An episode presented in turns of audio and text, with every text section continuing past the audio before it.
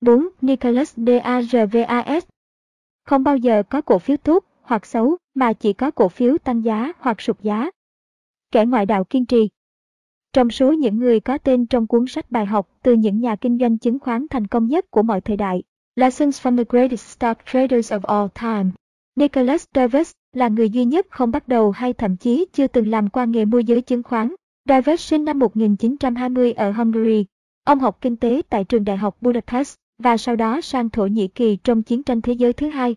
Ông đã đến Hợp chủng quốc Hoa Kỳ năm 1951 và tham gia một nhóm khiêu vũ quốc tế chuyên nghiệp, divers và Julia. Vào tháng 11 năm 1952, một hộp đêm ở Toronto, nơi nhóm vũ công của ông đến biểu diễn, đã đề nghị trả công cho cả nhóm bằng cổ phiếu thay cho tiền mặt. Đó là một loại cổ phiếu có mệnh giá nhỏ do mỏ Canada phát hành, có tên gọi là Brilliant. Lúc đó, Davis chưa hề có khái niệm gì về cổ phiếu. Người ta đề nghị ông nhận 6.000 cổ phiếu thay cho tiền công biểu diễn của ông. Giá trị mỗi cổ phiếu vào thời điểm đó là 50 xu. Thực ra ông đã quyết định không nhận lời biểu diễn, nhưng vì phép lịch sự, nên ông đồng ý nhận số cổ phiếu đó.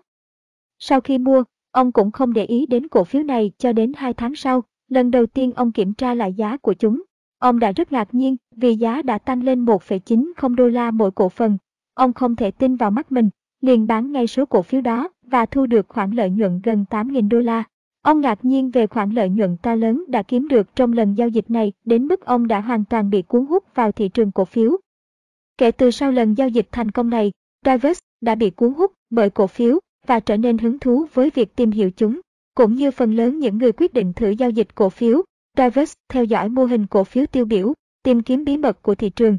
Vì không có kinh nghiệm, ông thực sự không biết bắt đầu từ đâu và phải làm như thế nào. Do vậy, ông bắt đầu do hỏi những người ông biết, tiếp xúc với họ hàng ngày để tìm hiểu xem họ có biết cổ phiếu nào tốt hoặc có mẹo hay nào không. Chẳng mấy chốc ông nhận thấy rằng phần lớn những người mà ông hỏi dường như cũng có biết chút ít về cổ phiếu và họ sẵn lòng khuyên ông nên mua loại cổ phiếu nào. Nhiều người cho ông biết những loại cổ phiếu chắc chắn sẽ giúp ông nhanh chóng trở nên giàu có. Phương pháp giao dịch tùy hướng này đã gây ra những kết quả đáng buồn. Chẳng bao lâu sau ông thua lỗ trung bình khoảng 100 đô la một tuần. Dường như tất cả những lời khuyên tận tình của người khác đều không đem lại thành công cho ông. Ông mua và bán các cổ phiếu rất nhanh và thường mua với số lượng cổ phiếu nhiều hơn khi có người khuyên ông nên làm như vậy. Đôi khi ông nắm giữ cùng một lúc từ 25 đến 30 loại cổ phiếu khác nhau. Chúng đều mang lại cho ông nhiều lợi nhuận, được ông yêu thích gọi là những con vật cưng. Thậm chí ông còn bắt đầu kinh doanh theo cổ ngữ bạn sẽ không bao giờ phá sản nếu thu được lợi nhuận. Và điều này dẫn đến việc ông sẵn sàng bán cổ phiếu đi để kiếm được khoản lợi nhuận ít ỏi ngay khi có thể. Và do vậy, ông thường xuyên phải giao dịch quá nhiều trên thị trường. Sau gần một năm giao dịch như vậy, Ông trở nên cáu kỉnh vì nhiều cổ phiếu không tăng giá, vì vậy, ông quyết định thay đổi chiến lược kinh doanh của mình. Sau đó, Davis bắt đầu đặt mua tờ tin tức hàng ngày về thị trường chứng khoán và các dịch vụ đầu tư.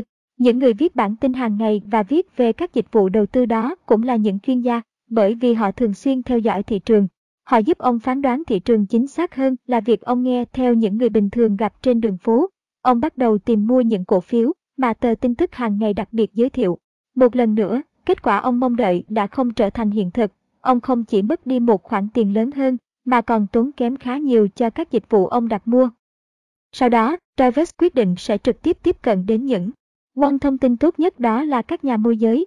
Vì dù sao thì các nhà môi giới không chỉ tham gia thị trường hàng ngày, mà thực tế họ còn kiếm sống bằng cách tư vấn cho người khác về loại cổ phiếu nên mua thông qua sự tư vấn của người môi giới. Giờ đây Davis giao dịch những cổ phiếu được niêm yết trên sở chứng khoán New York và ông nghĩ rằng mình đã khám phá ra bí mật của thị trường cổ phiếu. Đến lúc, ông đã trở thành người giao dịch thực sự trong một thị trường lớn. Ông giao dịch khoảng một lần mỗi ngày và cho rằng mình đã trở thành một nhà giao dịch cổ phiếu thực thụ.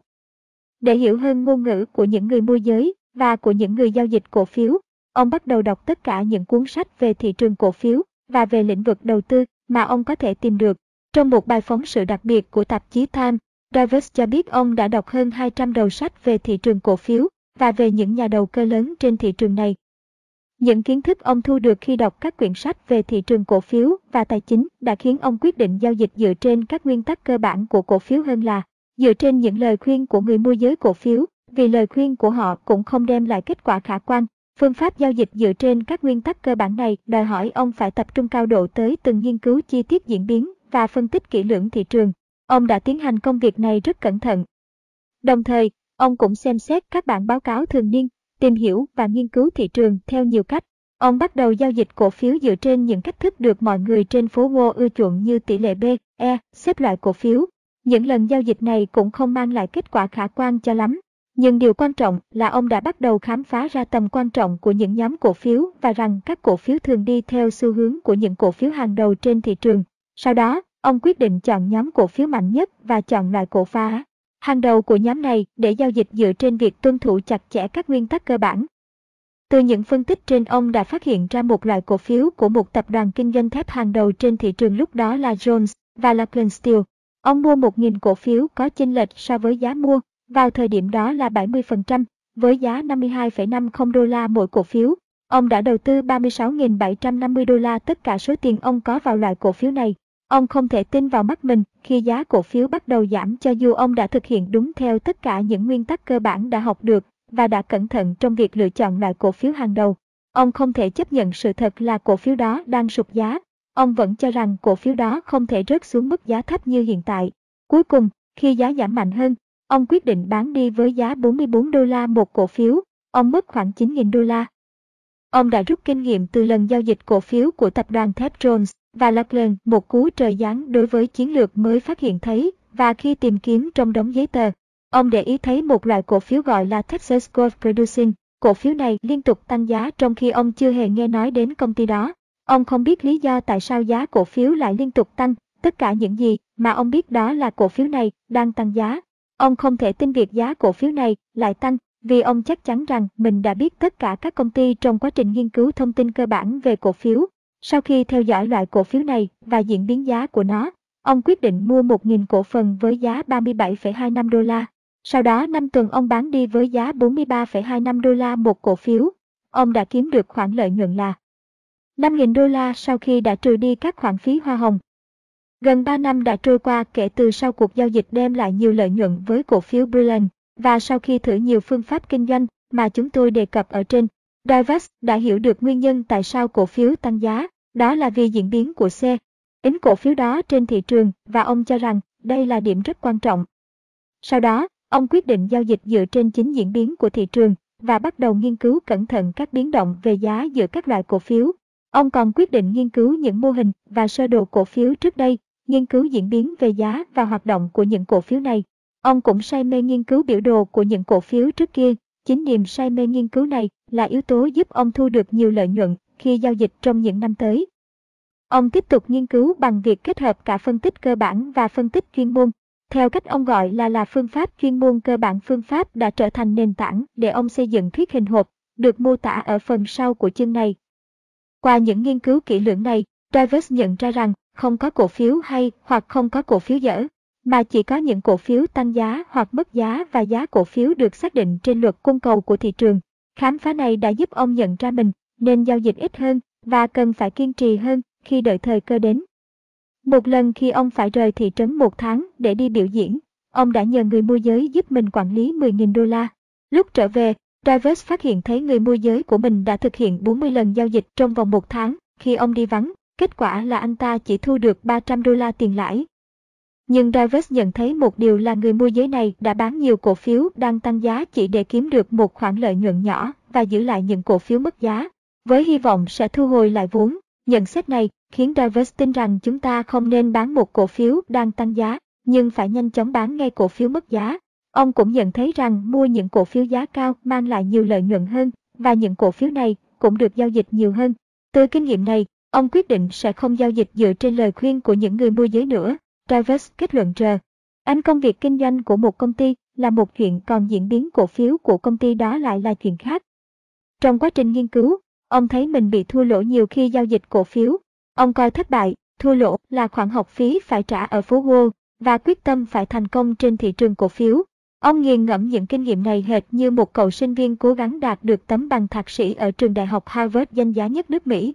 Dần dần, Ông phát hiện ra nguyên nhân thất bại là do ông đã không tuân theo các nguyên tắc giao dịch, khi thành công thì lại quá chủ quan và khi thua lỗ lại quá suy sụp.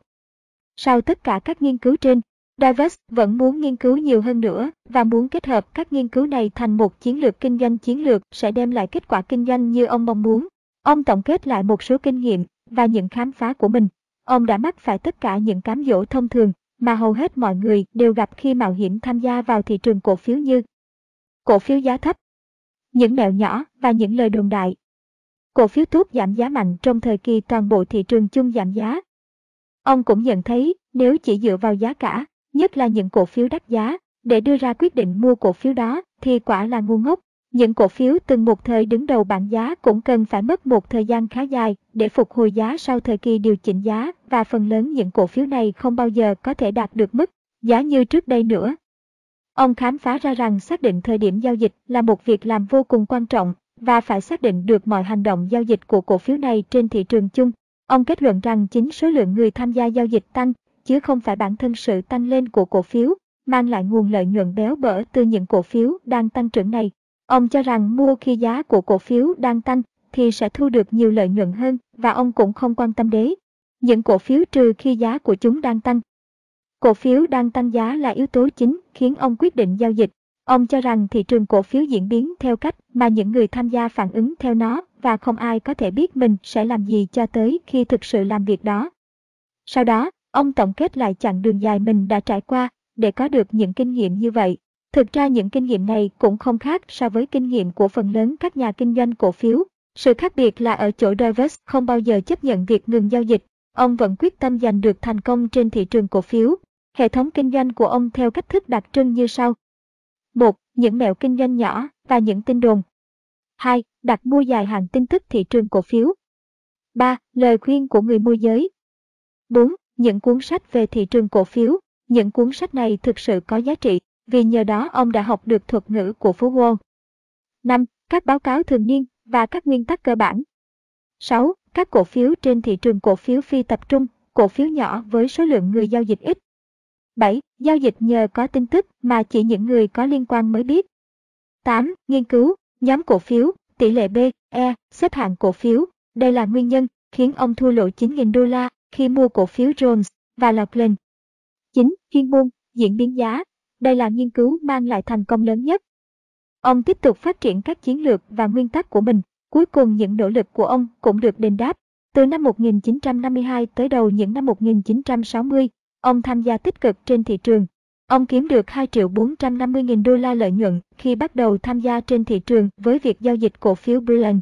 Trong vòng 18 tháng, ông đã kiếm được số tiền lên tới 2 triệu 250 nghìn đô la sau khi ông đã mắc một số sai lầm và sau đó cải thiện các chiến lược kinh doanh của mình.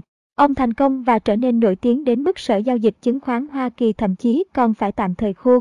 G cho ông sử dụng quỹ dự phòng ngăn tổn thất sẽ được đề cập sau trong chương này. Khi những chiến lược mà Davis áp dụng để thu được khoản lợi nhuận béo bở trở nên phổ biến, thì nhiều người bắt đầu giao dịch theo phương pháp của ông và áp dụng khoản dự phòng thua lỗ. Khoản dự phòng này được nhiều người áp dụng đến mức nếu tất cả đồng loạt sử dụng nó thì một loạt cổ phiếu sẽ được bán ra. Hành động này sẽ khiến cho cổ phiếu mất giá nhanh chóng và biến động thất thường trên Sở Giao dịch Chứng khoán Hoa Kỳ và khiến cho Sở Giao dịch phải đình chỉ việc sử dụng các khoản dự phòng. Tháng 5 năm 1959, 6 năm rưỡi kể từ khi bắt đầu giao dịch trên thị trường cổ phiếu và kiếm được hơn 2 triệu đô la lợi nhuận. Davis được nhắc đến trong trang kinh doanh của tạp chí Time. Bài báo đó làm xôn xao những nhà đầu tư ở phố Wall vì nó đã trình bày chi tiết quan điểm coi nhẹ các nghiệp vụ đầu tư thông thường ở phố Wall của ông như tập trung hoàn toàn vào những cổ phiếu có tỷ lệ B, E thấp. Nghe theo lời khuyên của các nhà môi giới, qua những thành công mà ông đạt được bài báo cũng tạo ra sự hứng khởi và sự quan tâm với thị trường cổ phiếu và thậm chí các nhà xuất bản còn đề nghị Davis viết cuốn sách kể về toàn bộ cuộc đời của ông. Davis bắt đầu viết câu chuyện của chính mình trong cuốn sách nổi tiếng làm thế nào tôi kiếm được 2 triệu đô la trên thị trường cổ phiếu, How I Made Ba số 0, ba số 0 in the stock market, cuốn sách bán được hơn 200.000 bản chỉ trong 8 tuần. Sau đó ông viết tiếp cuốn phố Wall, một Las Vegas khác, Wall Street, The Other Las Vegas. Những chiến lược ông đã áp dụng để làm giàu đó là Phương pháp Travis. Qua nhiều năm thử nghiệm và mắc sai lầm, cũng giống như những nhà giao dịch trước đó, từ kinh nghiệm của mình Nicholas Travis đã tìm ra những kỹ năng, nguyên tắc và chiến lược kinh doanh giúp ông có kết quả giao dịch khả quan như mong đợi. Những kỹ năng cẩn trọng học được qua thời gian.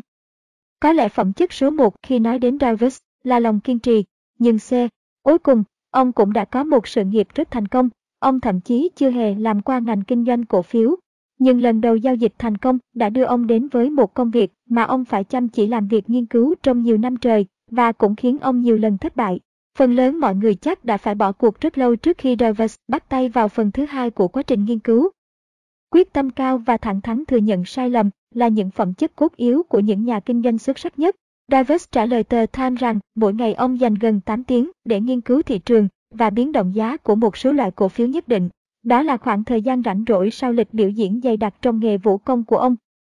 Davis tin rằng các nhà đầu tư thua lỗ vì họ thiếu hiểu biết và chỉ trông chờ vào những điều kỳ diệu xảy ra để giúp họ thoát khỏi rắc rối, thay vì dựa vào lý trí. Ông cho rằng họ quá tin vào cảm tính và cái gọi là trực giác trong khi lẽ ra họ phải động não suy nghĩ. Điều này khiến ông tin rằng một số yếu tố giúp đạt được những kết quả như mong đợi là mục tiêu, tâm lý, điều kiện hoạt động. Ông đặt ra cho mình mục tiêu rất cao vì ông tin rằng những người đầu cơ giỏi nhất chỉ tìm kiếm những cơ hội tốt nhất. Quan điểm này cũng hoàn toàn giống với Gerald Loeb rằng những người đầu cơ hàng đầu chỉ muốn kiếm được những khoản lợi nhuận béo bở trên thị trường. Xu hướng tìm kiếm cơ hội cao nhất cũng có thể là một phẩm chất của những người thành công trong nhiều lĩnh vực khác nữa. Davis cũng không tin vào giao dịch giấy tờ, paper trading, vì loại hình này không đòi hỏi đến những khía cạnh cảm xúc của kinh doanh. Một trong những kỹ năng khó kiểm soát nhất, ông tin rằng để kiểm tra thần kinh của mình đơn giản chỉ cần có tiền thật sự trong tay. Những nhà giao dịch thành công cần phải biết được họ muốn mua gì và sau đó muốn bán gì. Ông coi hoạt động đầu cơ là nền tảng để người mua đánh giá xem khả năng họ có thể bán được cổ phiếu đó với giá bao nhiêu trong tương lai. Mặc dù sử dụng biểu đồ để xem xét và nghiên cứu các xu hướng trên thị trường, nhưng Divers vẫn cho rằng mình có xu hướng giao dịch theo phong trào nhiều hơn. Do đặc thù công việc là một vũ công, khiến ông không thể thường xuyên ở phố Wall và xem được cuốn băng ghi phiên giao dịch. Ông hoàn toàn không giống như Livermore hay Lốt là những người chuyên nghiên cứu các cuốn băng ghi phiên giao dịch. Thực ra ông thiên về nghiên cứu các biến động về giá và ông đã nhiều lần nghiên cứu các biến động giá trong quá khứ, như giá của tuần trước, vì ông chỉ nhận được những thông tin cũ do lịch trình công tác của mình. Một bí mật khác nữa của ông là tính kiên nhẫn và nghiêm khắc với bản thân. Ông biết để thực sự thành công người ta phải chờ đợi thời cơ thích hợp để thể hiện bản thân mình và đôi khi điều này đồng nghĩa với việc chẳng có việc gì để làm trong một thời gian dài. Việc án binh bất động này đặc biệt khó khăn đối với những nhà giao dịch cổ phiếu tích cực, nhưng những người giỏi nhất là những người biết kiềm chế bản thân mình, tránh được những giao dịch bốc đồng hay quá khả năng có thể sẽ làm hao hụt vốn đầu tư của họ. Nguyên lý hình hộp mang lại nhiều lợi nhuận. Về lâu dài tính kiên nhẫn luôn được đền đáp vì Davis hiểu rằng ông cần phải biết thời điểm giá tăng và xu hướng tăng của các cổ phiếu. Sau một thời gian dài nghiên cứu kỹ lưỡng, ông đã đoán biết được diễn biến tương lai của cổ phiếu dựa trên diễn biến hiện thời. Ông tìm ra sự thống nhất giữa các diễn biến này và nhận thấy xu hướng dao động của cổ phiếu, theo cả hai hướng, đều có những điểm dừng hoặc những điểm hiệu chỉnh âm và dương một số mức nhất định. Ông coi những thay đổi về giá này như một quả bóng cao su cứ nảy bật lên trong một cái lọ thủy tinh. Xu hướng chuyển động thường theo chu kỳ nhất định, nhưng mỗi loại cổ phiếu lại có xu hướng khác nhau. Đây chính là nền tảng cho nguyên lý hình hộp của ông, sự tiến triển từ hộp này sang hộp khác giữa các giới hạn được xác định. Rõ ràng và sau đó là bước đột phá sang cấp độ khác để tạo thành hộp mới chính là sự vận động tích cực của giá cổ phiếu. Đây là một kỹ năng uyên bác ông rút ra được sau nhiều ngày đêm miệt mài nghiên cứu tìm kiếm mô hình và hình mẫu. Kỹ năng quan sát này chỉ có được qua những lần thử nghiệm, sai lầm và không ngừng nghiên cứu, thử nghiệm lại những điều thực thấy bằng những hoạt động thực tiễn. Cũng giống như lúc, Davis cũng nhận thấy một số cổ phiếu nhất định có những biến động đặc trưng tương tự như tính cách của con người. Ví dụ, có loại cổ phiếu thường xuyên biến đổi, một số lại dao động bình lặng và dè dặt hơn sau nhiều năm nghiên cứu và theo đuổi thị trường sát sao. Kỹ lưỡng giống như các nhà kinh doanh nổi tiếng này, thì mọi người có thể nắm được biến động của một số cổ phiếu nhất định và liên hệ với một số tính cách của con người.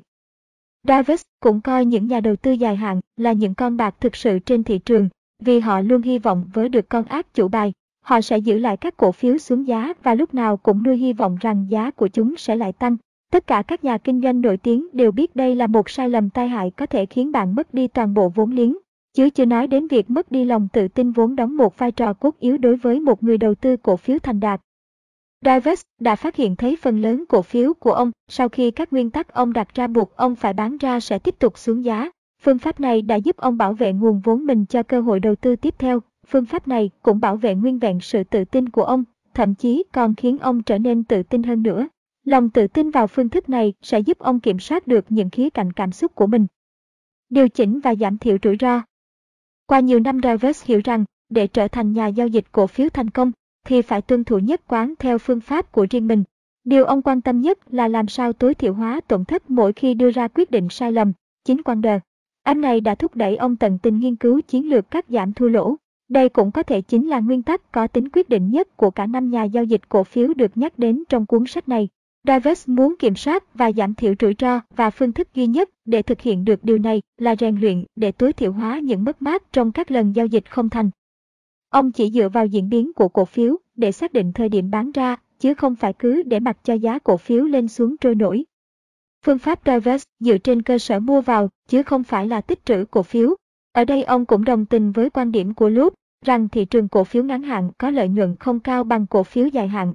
Divers nhận ra rằng chỉ đầu tư vào thị trường đầu cơ tăng giá mới có được những cơ hội tốt nhất để thu được lợi nhuận béo bở. Vì ông cũng cho rằng, theo thời gian thị trường chung sẽ có chiều hướng đi lên, ông sẽ giữ nguyên tỷ lệ dài hạn để có thể giảm thiểu rủi ro.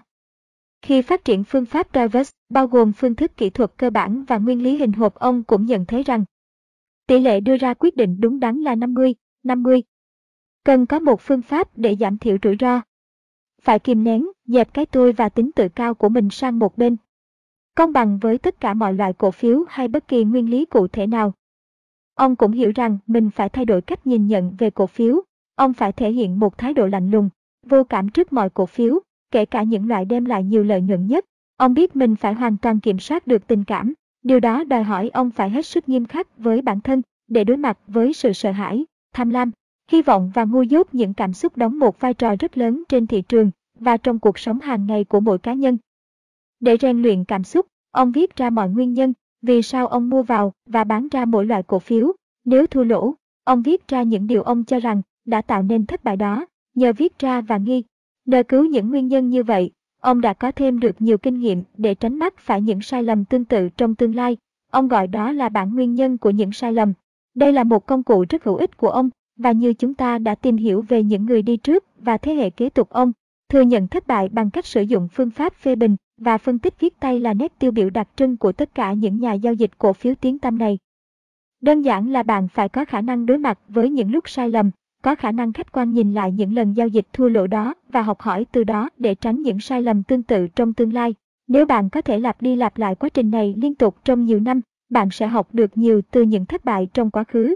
Tránh những thất bại này, những nhà giao dịch cổ phiếu thành đạt có thể để dành một khoản tiền nho nhỏ nhờ không tham gia vào những giao dịch loại này, hoặc ngày càng giảm thiểu được tổn thất. Davis nhanh chóng rút ra rằng một trong những cách khiến chúng ta thua lỗ nhanh nhất trên thị trường là lắng nghe người khác, tham khảo những cái gọi là ý kiến chuyên gia. Sau khi rút ra bài học đó, ông luôn tự mình hành động và chỉ hành động dựa trên những nghiên cứu và quan sát của chính bản thân. Ông chỉ tin tưởng vào nguồn thông tin của bản tin Barron, F phát hành hàng tuần chuyên liệt kê những biến động của giá cả thực tế trên thị trường khi đi vòng quanh thế giới cùng bạn nhảy của mình.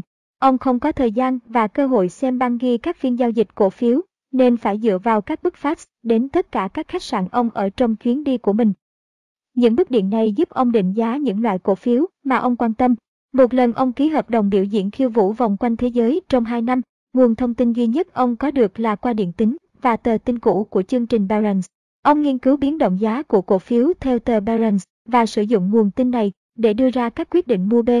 N. Nguyên tắc chỉ sử dụng một nguồn tin duy nhất và không nghe theo lời khuyên của người khác chính là chìa khóa dẫn ông đến với những khoản lợi nhuận khổng lồ.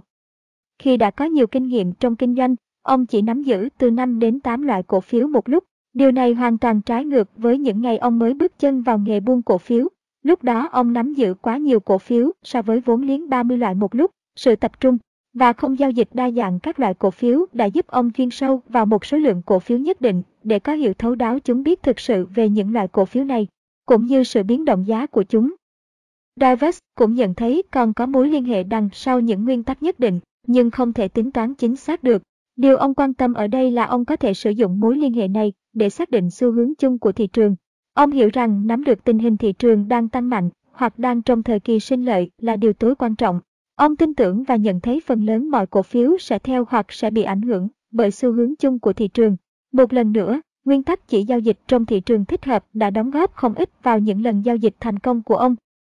Một khi phương pháp này có hiệu lực, phần lớn các nguyên tắc của ông sẽ tự động cho ông biết phải làm gì tiếp theo. như mua thêm các cổ phiếu đang tăng lên, bán bớt những cổ phiếu sụt giá, hoặc đứng ngoài cuộc chơi trên thị trường. Ông phát hiện ra phương pháp đó đã rèn cho ông khả năng phớt lờ cảm xúc trong giao dịch và nếu có thể giữ vững các nguyên tắc này, ông sẽ thành công. Một lần, sau khi kiếm được nửa triệu đô la lợi nhuận nhờ giao dịch cổ phiếu, ông trở nên quá tự tin và đã mắc phải một số sai lầm nghiêm trọng. Một trong những sai lầm đó là ông đã tới quá gần phố Wall, cách trung tâm giao dịch cổ phiếu nửa dặm, đến mức không kiềm chế được mình. Sai lầm này gây ra nhiều tổn thất vì ông đã mất tập trung, trở nên rối trí và bắt đầu bỏ qua các nguyên tắc của mình. Ông không còn hành động đơn độc nữa mà bắt đầu nghe theo ý kiến của những người khác. Chỉ trong vài tuần ông đã mất khoảng 100.000 đô la do mua vào quá nhiều so với khả năng bán ra và tuyệt vọng đưa ra các quyết định liều lĩnh. Lúc đó ông hoàn toàn không thể điều khiển nổi cảm xúc của mình. May thay, ông nhận ra điều này và quyết định trở về Paris, nơi ông phải dành rất nhiều thời gian để biểu diễn và bắt đầu lại từ đầu với hình thức điện tính. Sau khi nhận ra sai lầm, ông lại quay trở về sử dụng phương thức của mình, tiếp tục làm theo những nguyên tắc đã từng giúp ông đạt được những bước đột phá ban đầu. Ông cũng hiểu rằng không ai có thể hoàn toàn làm chủ được thị trường cổ phiếu. Năm 1961, sau khi thắng lớn hàng triệu đô la và cho ra đời cuốn sách bán chạy nhất, Travers vẫn tiếp tục học hỏi và hoàn thiện phương thức của mình. Điều này cho thấy bạn phải luôn nghiên cứu thị trường. Ví dụ như từ tháng 5 năm 1961 cho tới tháng 1 năm 1962. Ông luôn chịu thua lỗ chút ít và cuối cùng đã bỏ hẳn mọi giao dịch trong thời gian này, vì thị trường không có nhiều cổ phiếu mới được bán ra, đúng như dự đoán của ông, thị trường bắt đầu sụt giá. Vào tháng 5 năm 1962, và Davis hoàn toàn đứng ngoài cuộc để tránh những tổn thất có thể ông đã phải gánh chịu nếu ông bỏ qua xu hướng chung của thị trường, bỏ qua tất cả những dấu hiệu mà phương pháp Davis đã báo trước cho ông. Sai lầm và những nguyên tắc mới Qua việc học hỏi từ những sai lầm và từ những điều quan sát được rằng trên thị trường loại cổ phiếu nào đang biến động, loại nào không, Divest đã đặt ra cho mình các nguyên tắc kinh doanh. Qua quá trình này, ông đã tạo ra phương pháp Divest. Phương pháp Divest theo cách nói của ông bao gồm phương thức, kỹ thuật cơ bản và nguyên lý hình hộp, đó là cách ông tạo ra những nguyên lý của riêng mình. Ông không tập trung vào những loại cổ phiếu từng đứng đầu bảng, nhưng đã bị sụt giá, do chúng phải chịu những gánh nặng, vì những người mua cổ phiếu trước đó không giả, thiểu được những tổn thất, cũng như quan điểm của Loop. Những người mua trước này hy vọng và chờ đợi những cổ phiếu mất giá sẽ lấy lại được giá như giá mua vào ban đầu để họ bán ra và kết thúc giao dịch tại điểm hòa vốn. Davis hiểu rằng với gánh nặng lơ lửng trên đầu như vậy sẽ là trở ngại khiến giá của những loại cổ phiếu này không thể tạo được bước đột phá mới. Thay vào đó, ông tập trung vào những loại cổ phiếu hàng đầu mới có khả năng phát triển với một chu kỳ thị trường mới. Ông mong tới khi những cổ phiếu này sẽ đạt tới mức giá kỷ lục. Nếu bán ra những cổ phiếu này với mức giá nhất định để chúng đạt được vị thế mới, thì chúng hẳn đã không trở thành những gánh nặng như vậy. Qua những nghiên cứu về biến động giá cổ phiếu, ông nhận thấy cổ phiếu sẽ được trao đổi trong những phạm vi nhất định. Ông phát hiện ra rằng sự kết hợp của giá và số lượng gia tăng đã để thúc đẩy một loại cổ phiếu tăng giá. Ông cũng không quá chú trọng đến những nguyên nhân đằng sau việc một số loại cổ phiếu nhất định luôn tăng giá. Ông quyết định rằng nguyên nhân chủ yếu chính là ở tác động của cổ phiếu. Tiếp tục nghiên cứu hàng trăm biểu đồ và sách hướng dẫn giao dịch cổ phiếu, ông phát hiện ra rằng cổ phiếu biến động theo những xu hướng nhất định và có nhiều điểm tương đồng. Có vẻ như chúng đều diễn ra theo những mô hình nhất định theo thời gian. Ông chú ý đến xu hướng lên xuống xác định trong đồ thị của chúng. Trong những mô hình đó thì các chi tiết về sự chuyển động giá đóng vai trò then chốt. Điều này rất khó nhận thấy và cũng cần phải nghiên cứu hết sức chú ý mới có thể nắm bắt được. Ông nhận thấy trong các xu hướng biến động của cổ phiếu một loạt các hệ thống khung mà ông gọi là hộp. Các cổ phiếu dao động giữa điểm cao nhất và điểm thấp nhất trong khuôn khổ mỗi hộp. Với nguyên lý hình hộp, nếu một cổ phiếu ông đang theo dõi tạo được các hộp chồng lên nhau như hình kim tự tháp và là hộp cao nhất hiện thời, ông sẽ tiếp tục theo dõi. Cổ phiếu sẽ dao động giữa điểm cao, hất và điểm thấp nhất trong phạm vi hộp, ví dụ như giữa 35 đô la và 40 đô la, sẽ tạo thành hộp 35 trên 40 theo cách nói của ông. Ông liên tưởng diễn biến giá này với những bước nhảy của người vũ công. Ví dụ, người vũ công sẽ đứng ở tư thế cuối người và sẽ hơi lắc lư thân mình một chút trước khi vào tư thế sẵn sàng cho bước nhảy bật lên trong không trung. Ông coi như đường chuyển động của giá cổ phiếu cũng tương tự như vậy, dao động xung quanh phạm vi hộp. Nếu chưa chạm tới vị trí cận dưới của hộp, thì chúng vẫn được coi là có diễn biến khả quan. Nếu cổ phiếu xuống giá dưới 35 đô la, tiếp theo ví dụ ở trên, ông sẽ loại cổ phiếu này ra khỏi danh sách theo dõi, nghĩa là cổ phiếu này không đủ mạnh như mong đợi của ông mà ông thì chỉ quan tâm đến những loại cổ phiếu sẽ có khả năng dẫn đầu về giá. Vấn đề then chốt trong nguyên lý này là việc theo dõi dao động của cổ phiếu trong phạm vi hộp. Nếu nó vượt quá cận trên 40 đô la của hộp, tiếp theo ví dụ trên, nhất là tăng vọt về số lượng, ông sẽ mua vào.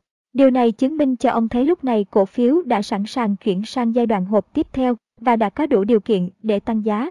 Ông không đặt ra một nguyên tắc cố định cho phương thức của diễn biến này, chỉ chủ yếu tiến hành qua quan sát rồi nhanh chóng có phản ứng nếu gặp thời điểm. Điều này xảy ra khi bạn đã quen thuộc với những diễn biến thị trường và những cổ phiếu mà bạn vẫn theo dõi hàng ngày. Rồi sau đó là những kỹ năng quan sát không đổi mà bạn có để thực hiện nhiệm vụ này. Điều này cũng không hề dễ dàng chút nào, nhưng ông đã thành công. Mô hình hộp thay đổi theo các loại cổ phiếu khác nhau mà ông đang theo dõi. Thách thức đặt ra với ông ở đây là phải xác định hộp cho mỗi loại cổ phiếu để đảm bảo dao động sẽ nằm trong giới hạn một hộp riêng cho mỗi loại cổ phiếu khác nhau. Một lần nữa, điều then chốt để thực hiện được theo đúng chiến lược này là phải chú ý đến những chi tiết nhỏ kèm theo nghiên cứu. Sau nhiều lần thử nghiệm áp dụng không thành công phu, anh pháp này, ông đã thành thạo hơn trong việc tạo các hộp và các giới hạn khác nhau cho các loại cổ phiếu mà ông đang theo dõi. Để đảm bảo sẽ tìm được điểm mua thích hợp tại thời điểm thích hợp, ông đặt lệnh mua ngừng giao dịch tự động với người môi giới của mình. Khi cổ phiếu đã tạo lập được hộp mới, ông sẽ thử tính thời điểm mua bằng cách mua vào tại điểm gần nhất kế tiếp cận trên của điểm thâm nhập, hoặc điểm cao nhất của hộp cao nhất mà ông tạo dựng. Ông sẽ đặt ra giá mua càng gần với điểm này càng tốt khi nó xuyên qua nắp hộp và đạt được vị trí mới. Ông cũng nhận thấy phương pháp này chưa hề được kiểm chứng chắc chắn trên thị trường và ông ước tính chỉ có thể đoán đúng khoảng một nửa. Ông mua bán nhiều loại cổ phiếu khác nhau dựa trên những nguyên lý mới mẻ này. Ông tiếp tục cải tiến phương thức này trong khi thực hiện và nảy ra nhiều ý tưởng. Để tránh khỏi 50% số lần ông cho rằng mình sẽ đoán sai, ông đặt ra phương pháp lệnh hạn chế thiệt hại nhằm đảm bảo lợi nhuận. Lệnh hạn chế thiệt hại hướng dẫn những nhân viên môi giới của ông bán cổ phiếu của mình khi cổ phiếu tụt xuống mức giá mà Divers đặt ra cho từng loại cổ phiếu ông nắm giữ. Bí quyết của nguyên lý hình hộp này là chờ đợi số lượng cổ phiếu giao dịch tăng cao khi giá đã tăng, nhất là với số lượng phát hành nhỏ. Ông cũng sử dụng hình hộp để thiết lập giá mua vào nếu và chỉ khi số lượng cổ phiếu tăng vượt ra khỏi nắp hộp. Khi điều này xảy ra, ông biết mình phải nắm giữ loại cổ phiếu đang tăng giá cả và không được bán ra quá sớm, nhưng cũng phải chắc chắn là cũng giảm thiểu tổn thất nếu mắc sai lầm. Nguyên lý hình hộp dựa trên những giả thuyết sau và bây giờ ông đã sẵn sàng đặt ra những mục tiêu mới. Chỉ mua đúng loại cổ phiếu, cổ phiếu đang tăng. Cần tính toán thời gian chính xác hơn, thời gian cổ phiếu đạt mức giá cao hơn. Kiểm soát để những lần mắc sai lầm chỉ gây ra những tổn thất nhỏ và có giới hạn. Để nguồn lợi nhuận béo bở, từ những lần thắng lớn, ngày càng tăng thêm cho tới khi chúng không thể sinh lời được nữa. Để đạt được những mục tiêu mới này, ông sử dụng những phương thức sau. Chỉ tập trung vào diễn biến của giá và số lượng cổ phiếu. Nguyên lý hình hộp của ông Sử dụng lệnh ngừng giao dịch tự động. Giới hạn tổn thất và điều chỉnh rủi ro nhờ lệnh bán ra hạn chế thiệt hại. Với phương thức mới này, ông quyết định sẽ chỉ đi theo đường biểu thị cổ phiếu tăng mạnh nhất, đưa ra trình tự giảm tổn thất của riêng mình làm hậu thuẫn khi giá cổ phiếu tiếp tục tăng. Nếu chiều hướng này vẫn tăng, ông sẽ mua thêm cổ phiếu hay nâng cao đỉnh chóp, còn nếu ngược lại ông sẽ bán ra và giảm thiểu tổn thất cho mình. Chiến thuật này khiến ông thiên nhiều hơn về mặt nghiên cứu chuyên môn thị trường và quan sát giản đơn, nhưng ông cũng tin rằng những loại cổ phiếu tốt sẽ có lợi nhuận cao hơn vì các nhà phân tích sẽ nghiên cứu và tư vấn cho các nhà quản lý ngân quỹ mua vào. Hành động mua những loại cổ phiếu được tư vấn này của những nhà quản lý ngân quỹ sẽ nâng sức mua cho cổ phiếu và có thể sẽ góp phần làm tăng giá cổ phiếu. Điều đó cũng làm tăng cơ hội để những loại cổ phiếu này trở thành những cổ phiếu hàng đầu, đồng nghĩa với triển vọng lợi nhuận cao nhất trong tương lai. Ông cho rằng đây là một diễn biến vô cùng quan trọng trong giá cổ phiếu. Điều này giúp ông có tầm nhìn xa hơn là chỉ nhìn vào khía cạnh chuyên môn của vấn đề, và ông kết hợp cả hai phương pháp này lại thành một phương pháp phân tích cổ phiếu hoàn chỉnh. Từ đây ông sẽ xét đến những nguyên tắc cơ bản như sau. Vốn của công ty. Loại cổ phiếu này thuộc nhóm ngành nào? Lại ước tính của công ty trong những quý tiếp theo để đánh giá những diễn biến chuyên môn ông sẽ dùng. Nguyên lý hình hộp. Số lượng cổ phiếu giao dịch. Giá cao kỷ lục của cổ phiếu. Đây chính là phương pháp chuyên môn cơ bản của ông, cùng với nguyên lý hình hộp, phương pháp này đã giúp ông thành công trên thị trường. Trong quá trình nghiên cứu, ông nhận thấy rằng những gia động nhỏ trên thị trường dễ làm người ta mất tập trung và thường phải suy đoán rất nhiều. Ông phát hiện ra mỗi lần phải đi xa không có cơ hội theo dõi những biến động nhỏ trên thị trường thường đem lại kết quả khả quan hơn. Đây là một phương pháp khác hẳn với cách làm của Livermore và lốt vốn hoàn toàn phụ thuộc vào những những cuốn băng ghi phiên giao dịch cổ phiếu. Nhờ phương pháp này, Travis có thể tận dụng các lệnh hạn chế thiệt hại như cơ chế kiểm soát rủi ro để tối thiểu hóa tổn thất. Tuy phương pháp kiểm soát thị trường hàng ngày của ông có điểm khác biệt so với phương pháp dựa vào cuốn băng ghi phiên giao dịch của Livermore và Loop, nhưng điều này cũng chẳng có gì quan trọng bởi vì họ đều nhận ra nhu cầu thiết yếu phải có một nguyên tắc chặt chẽ để giảm thiểu thiệt hại. Tháng 8 năm 1957, gần 5 năm sau lần đầu tiên giao dịch cổ phiếu Brilliant, diễn biến thị trường đã khiến Davis hầu như không nắm giữ cổ phiếu nào. Ông thấy không có cổ phiếu nào hấp dẫn để ông quyết định mua, không còn nghi ngờ gì nữa. Một thị trường đầu cơ chờ giá hạ năng trẻ rồi sẽ khiến cho cổ phiếu lên giá. Ông thấy rất khó có thể xác định được thời điểm bước ngoặt, nhưng sau khi thực tế xảy ra, thì việc làm này lại hoàn toàn đơn giản. Ông hoàn toàn tin tưởng vào những cổ phiếu thỏa mãn được yêu cầu của mình để xác định những thời điểm bước ngoặt này. Trong suốt thời kỳ thị trường nan trẻ này sinh lợi năm 1957, ông bắt đầu nghiên cứu sâu hơn và hoàn toàn đứng ngoài thị trường cổ phiếu. Ông phát hiện ra rằng những cổ phiếu đứng đầu bảng thị trường trước thường không có khả năng dẫn đầu bảng giá thị trường giai đoạn tiếp theo. Ông nghiên cứu cả những cổ phiếu sẽ giảm giá ít nhất trong suốt thời kỳ lạm phát này. Ông cho rằng chúng sẽ có nhiều cơ hội trở thành những cổ phiếu hàng đầu. Hầu hết những cổ phiếu này đều có những đặc điểm cơ bản tốt nhất. Đây là nguyên nhân chủ yếu để ông phát triển phương thức chuyên môn cơ bản của mình. Lý thuyết ông đưa ra là lợi nhuận và lợi nờ. Bon gia tăng ước tính trong tương lai chính là chìa khóa của phương pháp cơ bản và sẽ là động lực chính thúc đẩy giá cổ phiếu tăng. Sau đó, ông cố gắng tìm kiếm những ngành nghề và nhu cầu sản phẩm tương lai trong thời gian 20 năm nữa cố gắng nhắm vào những công ty có thể đáp ứng được những nhu cầu đó. Mặc dù để dự đoán rất khó khăn trong khoảng thời gian dài, nhưng ông vẫn cố gắng tìm hiểu xem nhu cầu nào trong tương lai có thể có ảnh hưởng sâu sắc nhất đến một số cổ phiếu và ngành nghề nhất định. Mùa thu năm 1957, phương thức mà Davis đã cẩn thận lập nên bắt đầu có tác dụng với cổ phiếu Lorillard. Ông mua cổ phiếu này sau khi theo dõi nó tăng từ 17 đô la lên 27 đô la với số lượng cũng tăng nhanh không kém. Ông vẫn rất bình tĩnh để lập ra một hình hộp 24 trên 27 và bắt đầu mua vào khi nó tăng vượt cận trên của hộp. Hộp cỡ 24 trên 27 nghĩa là ông cho rằng cổ phiếu này có giá giao dịch vào khoảng từ 24 đô la đến 27 đô la, dựa vào những diễn biến gần đây. Nếu cổ phiếu này rớt giá dưới 24 đô la, ông sẽ bán ra các cổ phiếu và chuyển sang tìm cơ hội khác. Nếu nó vượt quá 27 đô la, ông cho rằng mình đã tìm được loại cổ phiếu hàng đầu và lợi nhuận tương lai của nó sẽ rất cao, nhất là khi giá tăng nhanh hơn lượng cổ phiếu thông thường. Ông tiếp tục mua cổ phiếu Lorelei vì giá tăng cao và ông đã tận dụng được các tỷ suất chênh lệch để thúc đẩy những giao dịch của mình. Divest cũng sử dụng nguyên lý hình hộp để thực hiện chiến lược mua với số lượng ngày càng nhiều loại cổ phiếu đang tăng mạnh giá của nó vẫn tiếp tục tăng. Trong năm tháng, cổ phiếu Lorillard và Daniel S. Club, một loại cổ phiếu khác mà ông cũng mua bằng phương pháp riêng của mình, đã mang lại cho ông 21.000 đô la lợi nhuận. Ông đã dành số tiền đó để bổ sung gấp đôi nguồn vốn. Ông sử dụng tỷ suất chênh lệch cho cả hai loại cổ phiếu để nâng cao lợi nhuận. Sau đó ông mắc phải một sai lầm là mua lại cổ phiếu Lorillard vào ba thời điểm khác nhau do những thành công trước đó của mình với loại cổ phiếu này. Kết thúc đợt giao dịch này, ông thua 3 lần với số lượng nhỏ và rút ra một kinh nghiệm. Đừng bao giờ cho rằng chỉ vì một loại cổ phiếu có lợi nhuận cao trước đây mà cho phép mình mua lại chính loại cổ phiếu đó bạn phải liên tục tìm kiếm những loại cổ phiếu tiếp theo có đủ những phẩm chất thích hợp thay vì những cái tên cũ quen thuộc có thể đã từng mang lại cho bạn khoản tiền khổng lồ trong quá khứ. Càng ngày ông càng tin tưởng vào phương pháp của mình, và rồi ông bắt đầu nghiên cứu cổ phiếu L. Bruce.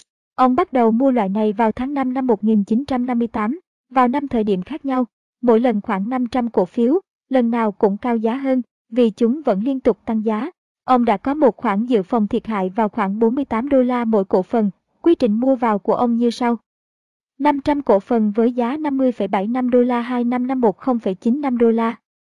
500 cổ phần với giá 51.125 đô la 25698,90 đô la. 500 cổ phần với giá 51,75 đô la 26012,20 đô la. 500 cổ phần với giá 52,75 đô la 26513,45 đô la. 500 cổ phần với giá 53.625 đô la 26925,05 đô la. 130678,55 đô la. Cổ phiếu L Bruce tiếp tục tăng đột biến và cho đến ngày 13 tháng 6 đã đạt mức giá 77 đô la một cổ phần, giờ đây Davis đã có một con ác chủ bài tăng vọt. Sự kiên nhẫn và kinh nghiệm đã mách bảo Davis hãy tiếp tục theo đuổi loại cổ phiếu hàng đầu này cho tới lúc nó không thể tăng thêm được nữa. Sau đó Davis nghe được nguồn tin rằng Sở Chứng khoán Hoa Kỳ đã tạm ngừng giao dịch loại cổ phiếu L. Bruce do có một nhóm người đã tìm cách nắm quyền kiểm soát công ty và mua hết tất cả các cổ phần. Hành động này là nguyên nhân đầu tiên làm tăng giá cổ phiếu. Nhưng Davis không hề biết gì về điều mà ông chỉ hành động theo nguyên tắc của mình. Đó là lý do vì sao ông bắt đầu mua vào. Vì cũng có rất nhiều nhà giao dịch ngắn hạn trên thị trường cổ phiếu, nên khi họ cho rằng cổ phiếu này đã được định giá quá cao trong khi cổ phiếu vẫn không ngừng tăng, họ muốn tiếp tục nắm giữ chúng nữa. Hành động này tạo ra một thị trường cổ phiếu hỗn loạn là nguyên nhân khiến sở giao dịch tạm ngừng hoạt động. Sau khi bán ra các nhà đầu tư ngắn hạn lại tiếp tục mua vào khi thấy giá vẫn tiếp tục lên. Lúc này họ sẵn lòng trả đến 100 đô la Mỹ trên một cổ phiếu, vì Divers đã nắm chắc trong tay các cổ phiếu nhờ lượng cầu tăng. Ông sẽ giữ thêm khoảng 2 tuần nữa rồi cuối cùng sẽ bán ra một lượng khoảng 100 đến 200 cổ phiếu với giá trung bình 171 đô la một cổ phiếu. Lợi nhuận ông thu được qua những giao dịch như vậy vào khoảng trên 325.000 đô la. Vào lúc này Davis đã thu được khoảng 325.000 đô la trong 9 tháng nhờ giao dịch thành công với cổ phiếu Lorelei và L. Bruce. Ông trở nên thận trọng hơn, rút lại một phần tư vốn để đặt quỹ dự phòng. Kỹ năng quản lý tiền bạc bằng cách trích lợi nhuận lập quỹ dự phòng sẽ giúp ích nhiều hơn cho ông, vì ông vẫn tiếp tục xây dựng cơ sở vốn cho mình. Với những lần thử nghiệm thành công đầu tiên của phương thức mới này, ông sẽ tiếp tục với hai loại cổ phiếu nữa là Universal Controls và Taco. Sau khi nghiên cứu và mua vào đúng thời điểm nhờ nguyên lý hình hộp, ông đã ngồi trên đống tiền nửa triệu đô la trên giấy tờ và trở nên quá tự tin vào bản thân. Như đã nói, Davis đã đến quá gần phố Wall, mất tập trung, trở nên rối trí, vi phạm quy tắc của mình và nhận thấy mình đang phải chịu thua lỗ gần 100.000 đô la trong những cuộc giao dịch thất bại.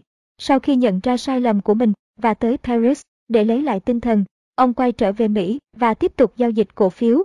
Ông hoàn toàn tuân thủ và tin tưởng vào những nguyên tắc của mình những nguyên tắc đã chứng minh cho ông thấy khả năng của mình là gì nếu tuân thủ các nguyên tắc và giữ vững chiến lược kiếm tiền khó khăn của mình. Ông tiếp tục buôn bán những loại cổ phiếu đầy hứa hẹn và cắt giảm những thiệt hại do những loại cổ phiếu thua lỗ gây ra và ông vẫn giữ, tiếp tục giữ hai loại cổ phiếu Universal Controls và Tyco. Chúng vẫn tiếp tục tăng giá và vì thế chẳng có lý do nào để bán đi những cổ phiếu đang có chiều hung. Tăng mạnh như vậy Tất cả các giao dịch đều được tiến hành qua điện tính và ông không hề nói với các nhà môi giới cổ phiếu. Ông hoàn toàn không muốn bất kỳ ai tham gia đóng góp ý kiến vào chiến lược giao dịch của ông. Sau khi cổ phiếu Universal tăng vọt từ 66 đô la lên 102 đô la chỉ trong 3 tuần, ông nhận thấy sẽ còn những đột biến và khi loại cổ phiếu này bắt đầu chuyển hướng, Davis nhận ra chúng đang suy yếu và bán ra với mức giá từ 86,25 và 89,75 đô la. Mặc dù giá không ở mức đỉnh điểm, nhưng Davis luôn cho rằng không ai có thể mua vào với giá thấp nhất và bán ra với giá cao nhất. Tuy nhiên, lợi nhuận ông thu được cũng trên 409.350 đô la. Loại cổ phiếu hàng đầu tiếp theo của ông là Texas Instruments. Ông bắt đầu mua vào với giá 94.362 đô la và mua thêm với giá 97.875 đô la. Sau đó, ông lại mua thêm lần nữa với giá 101.875 đô la vì cổ phiếu tiếp tục tăng giá. Có thể hình dung được những giao dịch này hẳn đã khiến hầu hết mọi nhà đầu tư cổ phiếu phải sợ hãi, vì Davis đã mua khởi đầu với mức giá cao nhất và rồi lại mua thêm với giá cao hơn, cao hơn nữa. Cũng trong lúc này cổ phiếu Taco ông đang nắm giữ cũng đang cho kết quả rất tốt. Sau khi cổ phiếu này được phân tách làm ba, một cổ phiếu thành ba cổ phiếu, thì ông bán hết và thu được lợi nhuận cao nhất trên 862.000 đô la. Mùa xuân năm 1959, với hơn 1 triệu đô la thu được nhờ giao dịch cổ phiếu, ông đã đầu tư mua thí điểm 4 loại cổ phiếu có những đặc điểm cơ bản và chuyên môn thuận lợi mà ông đã nghiên cứu từ lâu. Cổ phiếu Batman Industries và Litton Industries không cho kết quả khả quan, vì thế ông ngừng giao dịch và chịu một khoản thua lỗ nhỏ. Sau đó, ông dùng thêm tiền đầu tư vào hai loại cổ phiếu còn lại, Zenith Radio và Fairchild Camera. Hai loại này đã cho kết quả như mong đợi, Ông vẫn tiến hành giao dịch theo phương pháp của mình cho đến khi ông ngừng hẳn mọi giao dịch với ba loại cổ phiếu mạnh còn lại này. Cuối cùng, khi đã bán ra tất cả các cổ phiếu Texas Instruments, Zenith Radio và F. Accord Camera, tổng lợi nhuận của ông trong suốt 7 năm kể từ khi bắt đầu giao dịch với cổ phiếu Brilliant là hơn 2 triệu đô la.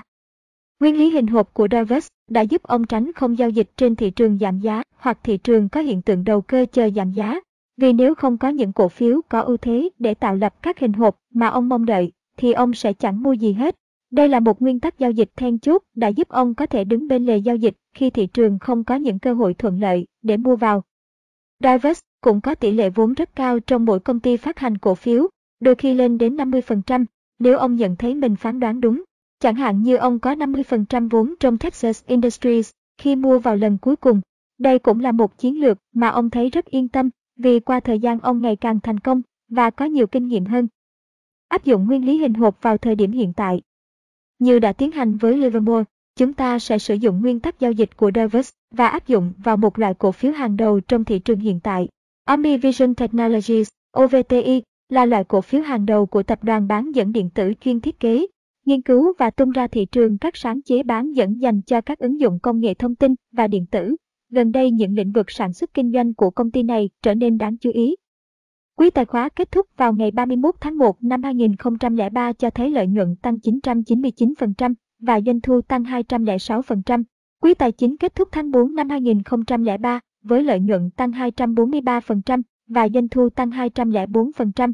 Như đã nói, thị trường Nasdaq đang dẫn đầu xu hướng tăng trưởng khởi điểm giữa tháng 3 năm 2003 và cổ phiếu OmniVision cũng nhanh chóng tăng theo. Hình 4, một cho thấy diễn biến hàng ngày của OmniVision từ tháng 4 đến tháng 9 năm 2003. Trong vòng 6 tháng ngắn ngủi loại cổ phiếu này đã tăng gấp đôi.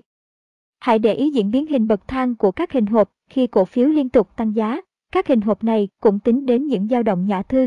Anh ngày của tất cả các cổ phiếu. Tuy nhiên, đối với những cổ phiếu hàng đầu, thì những loại diễn biến này thường không vi phạm các hệ thống nguyên tắc giao dịch. Nếu có, khoản dự phòng thiệt hại cũng sẽ duy trì khoản lợi nhuận và tối thiểu hóa rủi ro khi giá cổ phiếu giảm. Nicholas Davis là một điển hình thú vị của mẫu người không chịu chấp nhận lùi bước hoặc chịu thua. Lòng quyết tâm và kiên nhẫn chính là nguyên nhân chủ yếu dẫn đến thành công của ông sau nhiều năm nghiên cứu và phát triển những học thuyết và phương pháp của mình.